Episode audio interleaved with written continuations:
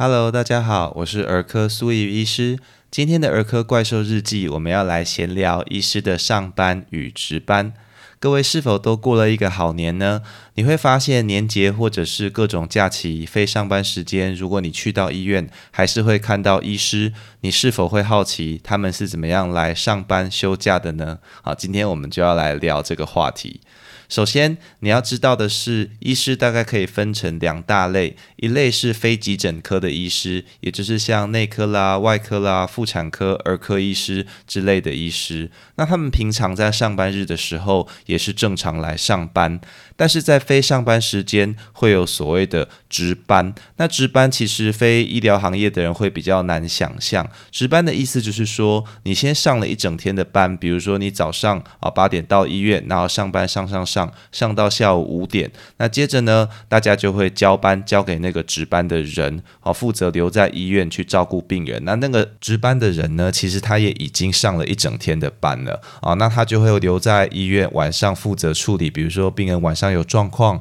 或者是晚上来住院的病人，他就要负责来去做照顾。那到了隔天早上呢，他才能够诶等到大家来上班，再把这些工作诶交给大家。那你会以为那个人是不是就诶结束了，可以终于可以下班了？诶，不是，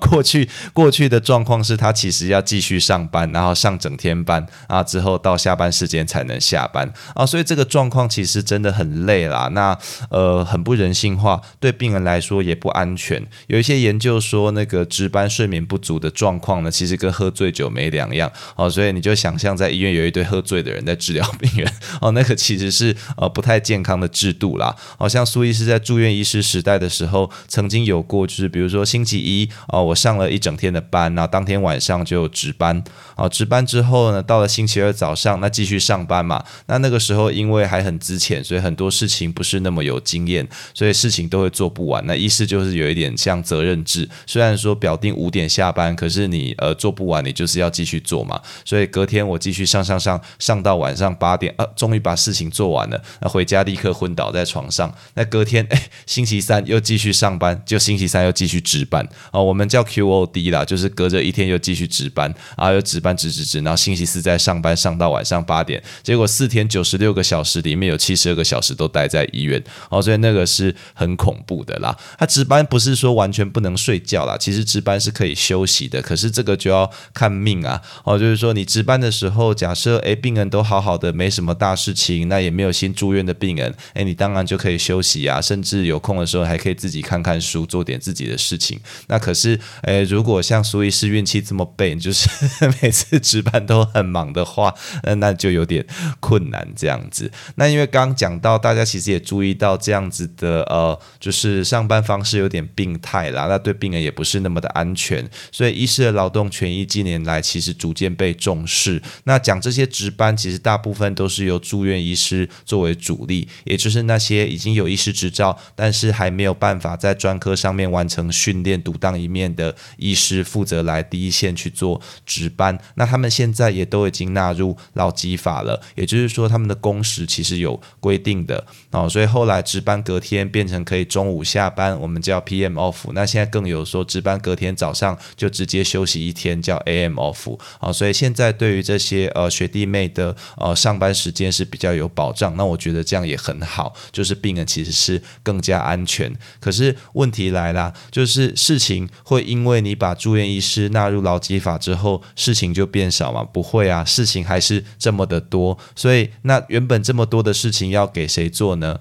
那就是主治医师哈，就是主治医师现在还没有纳入劳基法，而且还是责任制，所以你会发现很多中小型医院的主治医师，他还是必须要来值班，因为他们住院医师人力没有这么充足，这样子好，所以这个是非急诊科医师主要上班的方式是这样，就是上班加上值班。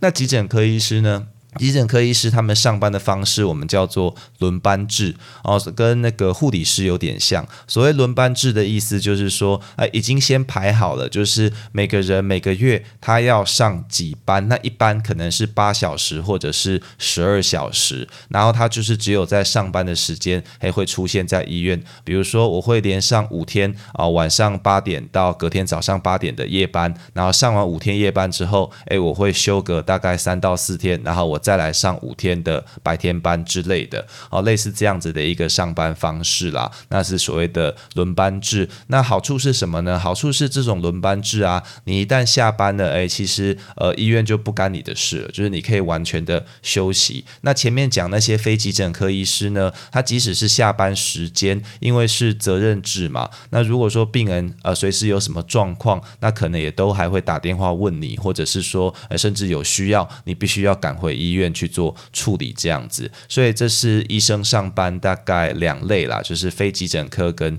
急诊科这样子。那有一类比较特别的是加护病房的医师啦，那苏医师也是属于这一类这样子。加护病房的医师大概有呃两种上班的方式。如果是较具规模的加护病房，大部分就会像急诊科医师一样采取轮班制的上班模式。那如果是比较小的加护病房，可能就会像一般呃非急诊科医师一样上班跟值班的方式来去做运作这样子。那呃目前的话，在医师的劳动上面，其实还是存在一些问题啦。第一个就是我们刚刚有讲过嘛，主治医师他还是责任制，也没有纳入劳基法，那一。些比较中小型的医院，主治医师也还是要值班。那责任制的问题是什么呢？责任制的问题是说，那你觉得你自己要对病人负多少责任这件事事情，其实是有点自由心证，对不对？哦，就有的医师他非常的在乎病人，如果病人有一些事情，他会觉得说啊，我一定要到现场去看到病人去做处理。那可是有的医师他可能觉得，诶，反正医院有住院医师第一线在处理嘛。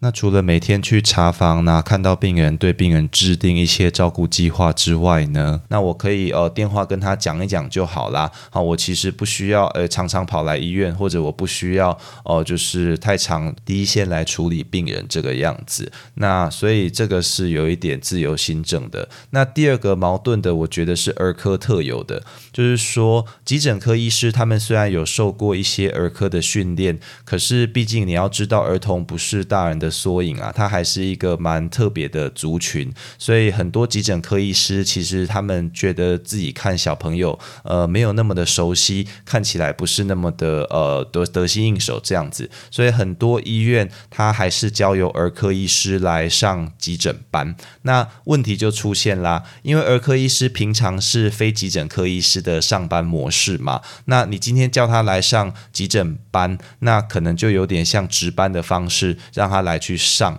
可是这样就会遇到几个问题啊。第一个问题是说，好，那他来上急诊，那结果急诊诶收了病人住院，那住院之后他又要继续责任制继续照顾，那不是很累吗？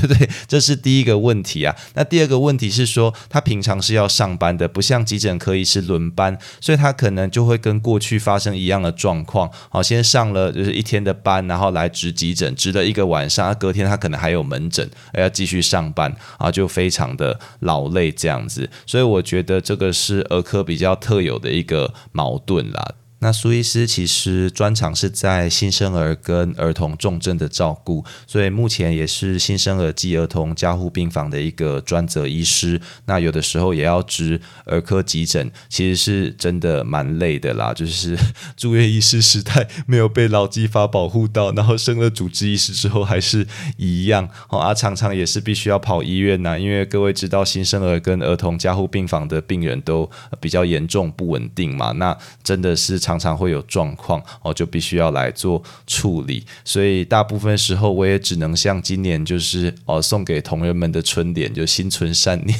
尽力而为这样子啦。哦，有一些小规模的研究其实指出，病人的死亡率跟住院的月份还有时间有关。也就是说，如果你是在夜班人力比较不足的时候发生状况，或者是说你刚好在呃，比如说每年七八月那个单位交接，大家都要升级的那个时候。哦，你有状况来到医院住院是比较有机会会发生一些问题跟并发症的。那这个其实非常能够理解嘛，因为医师也不是神仙呐，对不对？那我们一样会因为哦，就是交换单位或者是工作的交接哦，发生一些就是呃意想之外的状况这样。那我其实有的时候也会跟我的好朋友是药师啊，跟他聊天。那其实聊一聊呢，就是他知道我的薪资啊，我们都很熟，他就会说，哎，你。薪水高我那么多，可是我一点都不会羡慕你，哎，因为我看你每天都累得快死了，这样。